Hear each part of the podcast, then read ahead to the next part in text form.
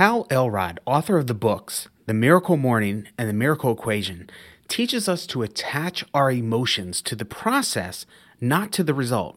For example, when a client is trying to lose weight, in their mind, emotion is connected to the result. If they lose weight, they feel good. If they gain weight or stay the same, well, let's just say it's a bad day. That happens because the emotion is tethered to the result, which leads to a roller coaster of emotions. What if instead we connected the emotion to our process of living healthy? Now we feel good when we finish a workout. Now we feel good every time we eat a nutritious meal. Now we feel good every time we go for a walk.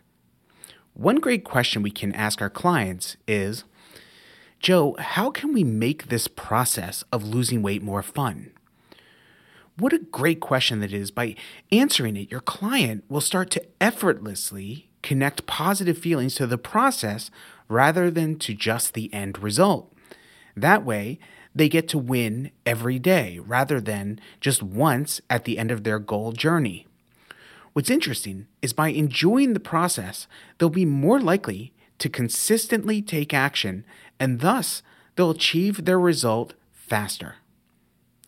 Human beings change best by feeling good, not by feeling bad. So, as coaches, let's help our clients connect good feelings to the process, not just the goal.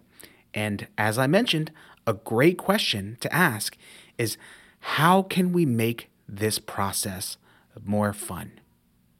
I'm Coach Ray Heinisch. Find me on Instagram at Ray Heinisch, and I'll see you soon.